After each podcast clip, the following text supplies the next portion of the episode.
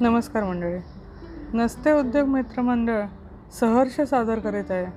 नाही नाही आज सहर्ष नाही आज नुसतंच सादर करीत आहे. एक कथा एका बेडकाची कथा.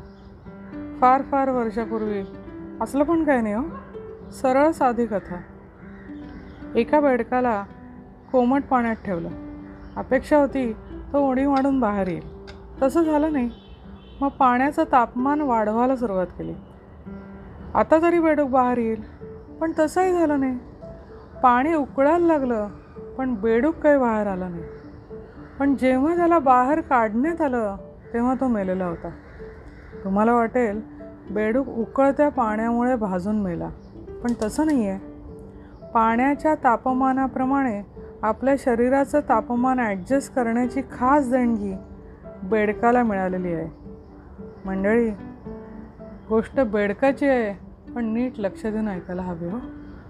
कारण बेडूक ज्या पाण्यात राहतो त्याचं तापमान कमी आणि जास्त होत असतं. सुरुवातीला कोमट पाण्यात ठेवलेल्या बेडकाने पाणी उकळेपर्यंतच्या सुरुवातीला कोमट पाण्यात ठेवलेल्या बेडकाने पाणी उकळेपर्यंतच्या पायरीपर्यंत आपल्या शरीराचं तापमान पाण्याच्या तापमानाशी ॲडजस्ट करायला सुरुवात केली. त्यात त्याची बरीच ताकद खर्च झाली. तेव्हा पा जेव्हा पाण्यातनं बाहेर पडायची वेळ आली तेव्हा ती उडी मारायला बेडकाकडे ताकदच उरली नाही आणि म्हणून बेडूक मेला. बेडकाला ऐकायला येत नाही ना? ज्याने कोणी ऐकावं त्याने हा विचार करावा नक्की काय चाललं आहे आपलं पण असंच असतं. अनेक वेळा संकट अडथळे अडचणी दुःख उदासीनता स्वप्नभंग निराशा यामुळे आपण वेढले गेलेलं असतो.